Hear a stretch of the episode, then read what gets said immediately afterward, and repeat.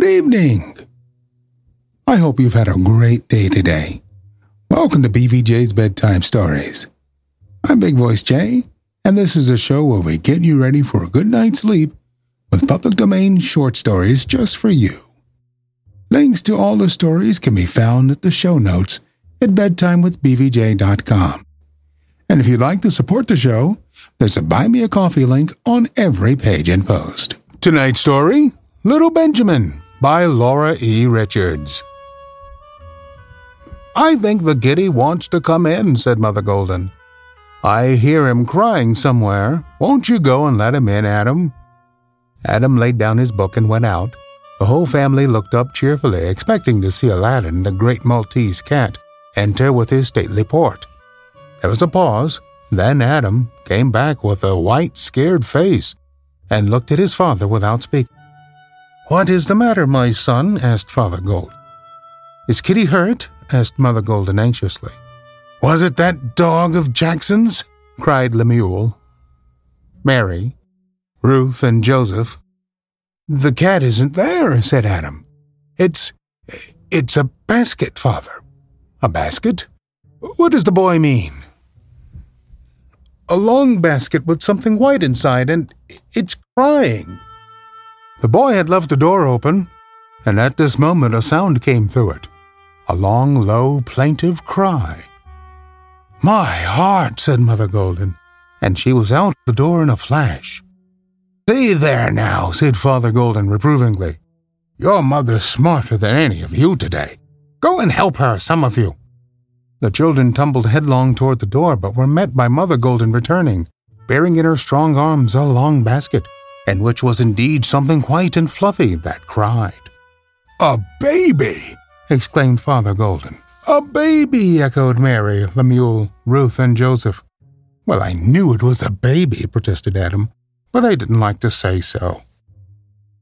Mother Golden lifted the child out and held it in a certain way.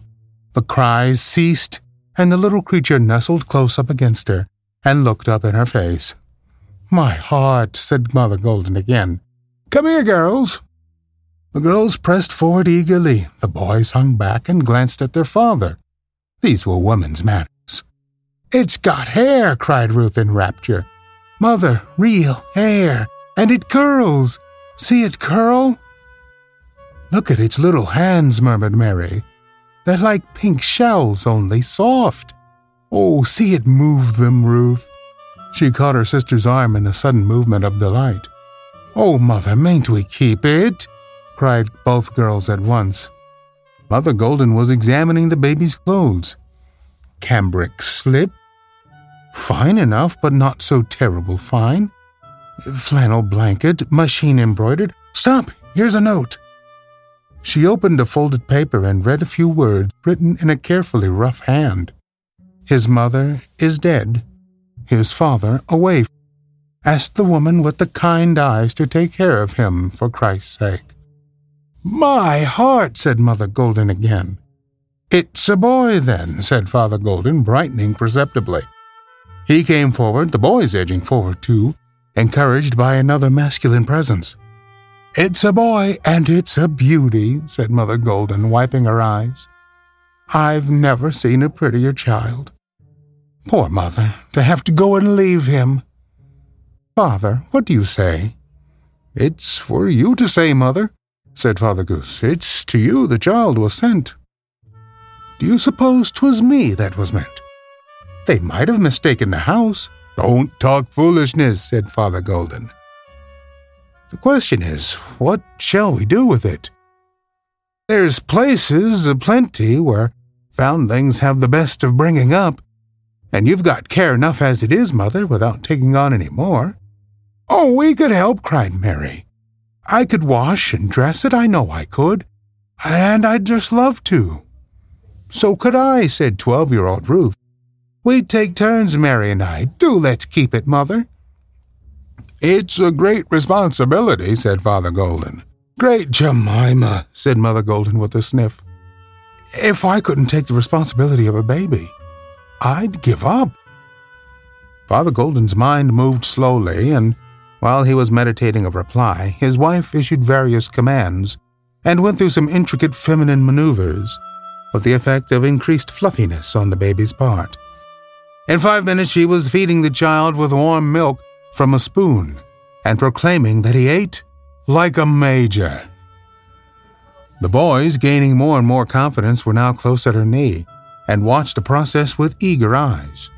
He's swallering like anything, cried Lemuel. I can see him do it with his throat, same as anybody. See him grab the spoon, said Joseph. My, ain't he strong? Can he talk, Mother? Joe, you chucklehead, said Adam, who was sixteen and knew most things. How can he talk when he hasn't got any teeth? Uncle Rastus hasn't got any teeth, retorted Joseph, and he talks like a buzzsaw. Hush, Joseph, said Mother Golden reprovingly.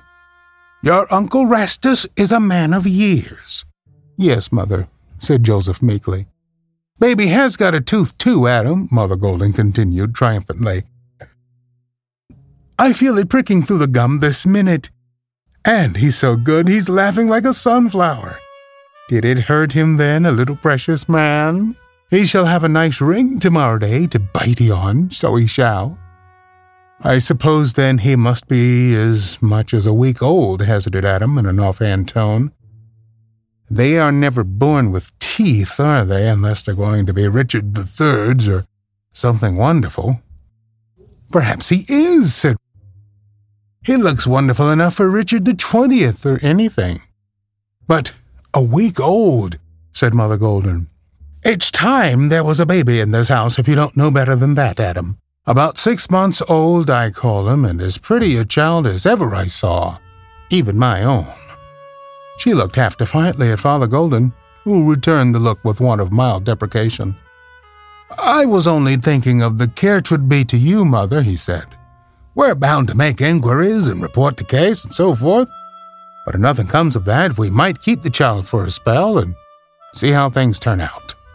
That's what I was thinking, said Mother Golden Eagle. I was thinking anyway, Joel. 'Twould be best to keep him through his teething and stomach troubles and give him a good start in the way of proper food and nursing. At them homes and nurseries, they mean well. But the most of them's young, and they don't understand a child's stomach. It's experience they need, not goodwill, I'm well aware. Of course, when baby begun to be a boy, things might be different. You work hard enough as it is, father, and there's places, no doubt, could do better for him, maybe, than what we could, but, well, seeing whose name he come in, I do feel to see him through his teething. Children, what do you say? asked Father Golden. You're old enough to have your opinion, even the youngest of you. Oh, keep him, keep him, clamored the three younger children. Adam and Lemuel exchanged a glance of grave inquiry. I guess he'd better stay, father, said Adam. I think so too, said Lemuel, and both gave something like a sigh of relief. Then that's settled, said Father Golden, saying and supposing that no objection turns up. Next thing is, what shall we call this child? All eyes were fixed on the baby, who, now full of warm milk, sat throned on Mother Golden's knee, blinking content. It was a pretty picture.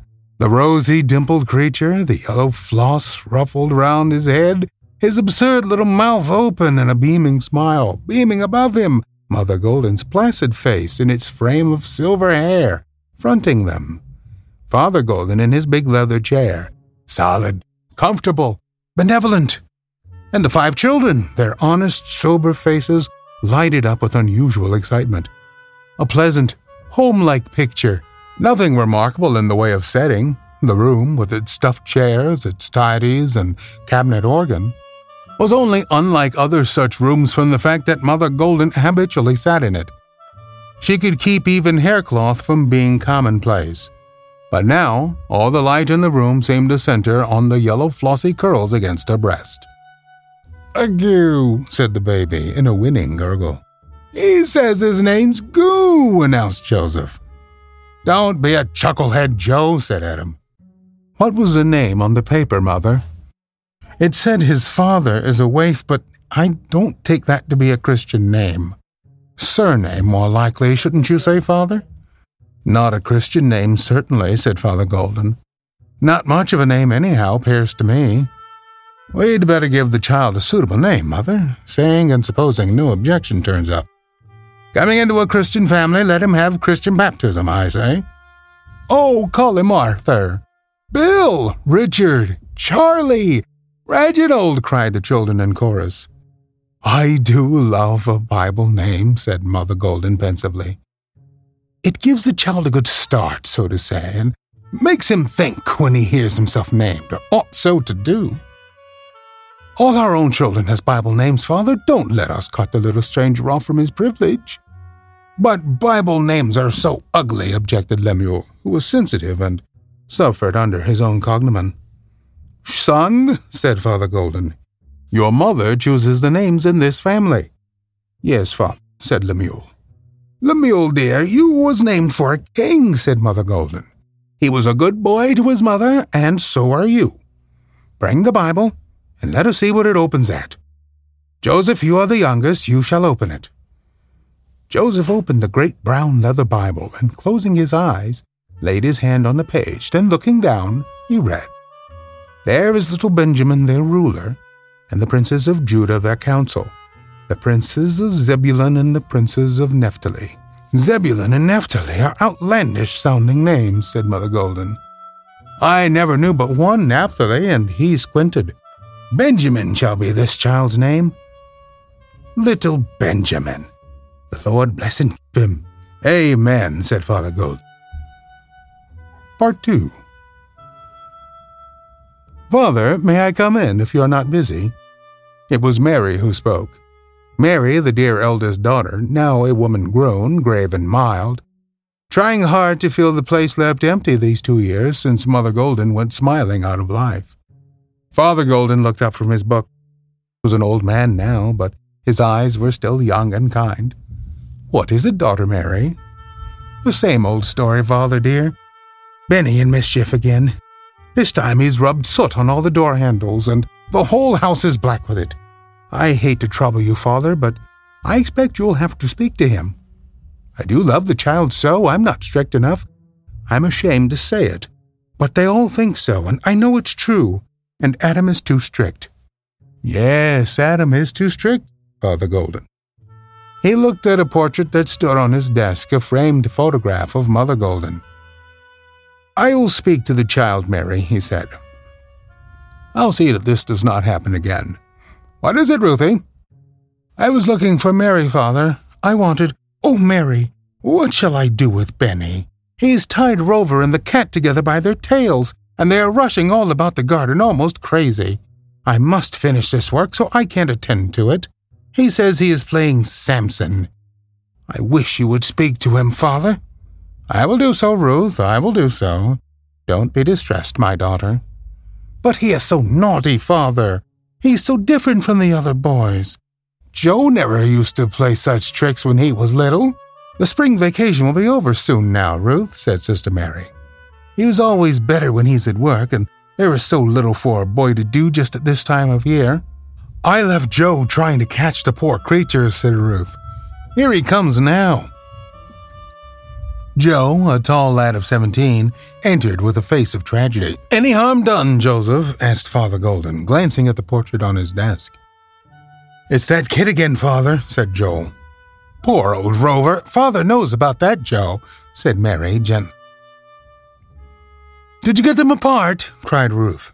Yes, I did but not till they had smashed most of the glass in the kitchen windows and trampled all over Mary's geraniums. Something has got to be done about that youngster, father. He's getting to be a perfect nuisance. I am thinking of doing something about him, son Joseph, said Father Golden. Are your brothers in the house? I think I heard them come in just now, sir. Do you want to see them? Apparently, Adam and Lemuel wanted to see their father, for they appeared in the doorway at this moment. Quiet looking men with grave, set faces, the hair already beginning to edge away from their temples. You are back early from the office, boys, said Father Golden. We came as soon as we got the message, said Adam. I hope nothing is wrong, Father. What message, Adam? Didn't you send for us? Benny came running in, all out of breath, and said you wished to see us at once. If he has been playing tricks again, Adam's grave face darkened into sternness. It was too evident. Something must be done about that boy, father, he said. He is the torment of the whole family. No one can live a day in peace, said Lemuel. No dumb creature's life is safe, said Joe. He breaks everything he lays hands on, said Ruth, and he won't keep his hands off anything. You were all little once, boys, said Mary. We never behaved in this kind of way, said the brothers, sedate from their cradles. Something must be done. You are right, said Father Golden. Something must be done. Glancing once more at the portrait of Mother Golden, he turned and faced his children with grave looks. Sit down, sons and daughters, said the old man. I have something to say to you. The young people obeyed, wondering, but not questioning. Father Golden was the head of the house. You all come to me, said Father Golden, with complaints of little Benjamin. It is singular that you should come today, for I have been waiting for this day to speak to you about the child myself. He paused for a moment, then added, weighing his words slowly, as was his wont when much in earnest. Ten years ago today, that child was left on our doorstep. The brothers and sisters uttered an exclamation, half surprised, half acquiescent. It doesn't seem so long, said Adam. It seems longer, said. I keep forgetting he came that way, murmured Joe. I've felt doubtful about taking him in, Father Golden went on. But your mother wished it. You all wished it. We decided to keep him for a spell and give him a good start in life, and we have kept him till now. Of course we have kept him, said Ruth. Naturally, said Lemuel. Adam and Mary said nothing but looked earnestly at their father. Little Benjamin is now ten years old, more or less, said Father Golden. You are men and women grown, even Joseph is seventeen. Your mother has entered into the good rest, and I am looking forward in the hope that, not through any merit of mine, that I may soon join her. Adam and Lemuel, you are settled in the business and looking forward to making homes of your own with worthy young women. Joseph is going to college, which is a new thing in our family, but one I approve, seeing his faculty appears to lie that way. Ruth will make a first rate dressmaker, I'm told by those who know. Mary, his quiet voice faltered. Mary took his hand and kissed it passionately. A sob broke from her, and she turned her face away from the brothers and sister who loved but did not understand her. They looked at her with grave compassion, but no one would have thought of interrupting Father Golden. Mary, you are the homemaker, the old man went on. I hope that when I am gone, this home will still be here, with you at the head of it. You are your mother's own daughter. There is no more to say. He was silent for a time and then continued. There remains little Benjamin, a child of years. He is no kin to us, an orphan or as good as one. No person has ever claimed him or ever will. The time has come to decide what shall be done with the child. Again he paused and looked around. The serious young faces were all intent upon him. In some, the intentness seemed deepening into trouble, but no one spoke or moved. We have done all that we undertook to do for him. That night we took him in, and more. We have brought him, I, I should say your mother brought him, through his sickly days. We most lost him, remember? When he was two years old with the croup? and he is now a healthy, hearty child and will likely make a strong man. He has been well treated, well fed, and clothed, maybe better than he would have been by his own parents if so it had been. He is turning out wild and mischievous, though he has a good heart, none better, and you all, except Mary, come to me with complaints of him. Now, this thing has gone far enough. One of two things. Either this boy is to be sent away to some institution to take his place among other orphans and foundlings, or he must be one of you for now and always, to share alike with you while I live, to be bore with and helped by each and every one of you as if he was your own blood, and to have his share of the property when I am gone. Sons and daughters, this question is for you to decide. I shall say nothing. My life is almost over. Yours is just beginning. I have no great amount to leave you, but twill be comfortable so far as it goes. Benjamin has one sixth of that and becomes my own son to be received and treated by you as your own brother. Or he goes. Mary hid her face in her hands. Adam walked to the window and looked out, but the other three broke out into a sudden, hurried clamor, strangely at variance with their usual staid demeanor. Oh, father, we couldn't let him go. Why, father, I can't think what you mean. I'm sure, sir, we never thought of such a thing as sending him away. Oh, he's our Ben. Good enough little kid, only mischievous. Needs a little governing, that's all. Mary spoils him. No harm in him, not a mite. And the lovingest little soul. The minute he found that kitty's paw was cut, he sat down and cried. I guess if Benny went, I'd go after him pretty quick, said Joseph, who had been loudest in his complaint against the child. Mary looked up and smiled through her tears. Joe, your heart is in the right place, she said. I finished your shirts this morning, dear. I'm going to begin on your slippers tonight. Well, but father, father dear, about little Benny. Yes, sir. Poor little Ben. Go easy, said Father Golden.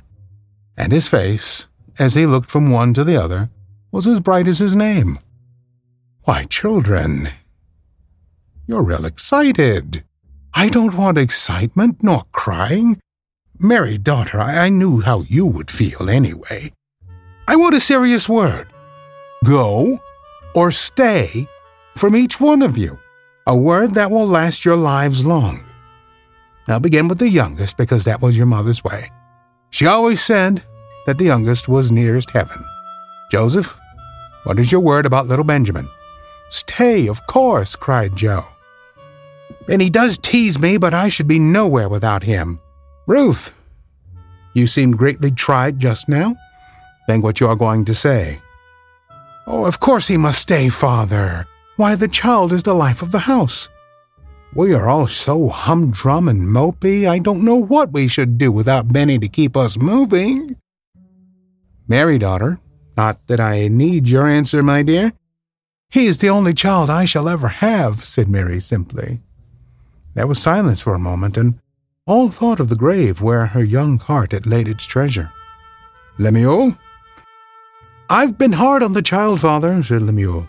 He's so different from the rest of us, and he does try me. But mother loved him, and down at the bottom we all do, I guess. I say stay too, and I'll try to be more of a brother to him from now on. Son Adam, I have left you the longest time to reflect, said Father Golden. You are the oldest, and when I am gone, it will be on you and Mary that the heft of the care will come. Take all the time you want, and then give us your word. Adam turned round. His face was very grave, but he spoke cheerfully. I've had time enough, father, he said. I was the first that heard that little voice ten years ago, and the first, except mother, that saw the child. Twould be strange if I were the one to send him away. I think he should stay. Amen, said Father Gold. A silence followed, but it was broken soon by a lively whistle, shrilling out a rollicking tune. The next moment a boy came running into the room. Curly, rosy, dirty, ragged, laughing, panting, little Benjamin stood still and looked round on all the earnest, serious faces. What's the matter, all you folks? I should think you was all in meeting and sermon just beginning. Ruth, I tied up Kitty's leg all right, and I'll dig greens to pay for the glass, Joe. Say, Bra Adam and Lem, Benny pronounced this as if it were one word. Did you forget it was April Fool's Day? Didn't I fool you good? And say, there's a fierce breeze and my new kite's a buster. Who'll come out and fly her with me? I will, Benny, said Adam, Lemuel, Mary, Ruth, and Joseph. We're always on the hunt for great stories like this to feature on the show. Suggestions can be emailed right here. Bigvoicejay at gmail.com. We've got a YouTube channel full of stories from the show. Go to tiny.cc slash bvjbedtime. Don't forget to leave us a review on Apple Podcasts. It helps to spread the word that we're putting people to sleep every single night. And if you'd like to support the show, there's a Buy Me a Coffee link on every page and post. Thank you so much for listening. Good night. Diamond Club hopes you have enjoyed this program.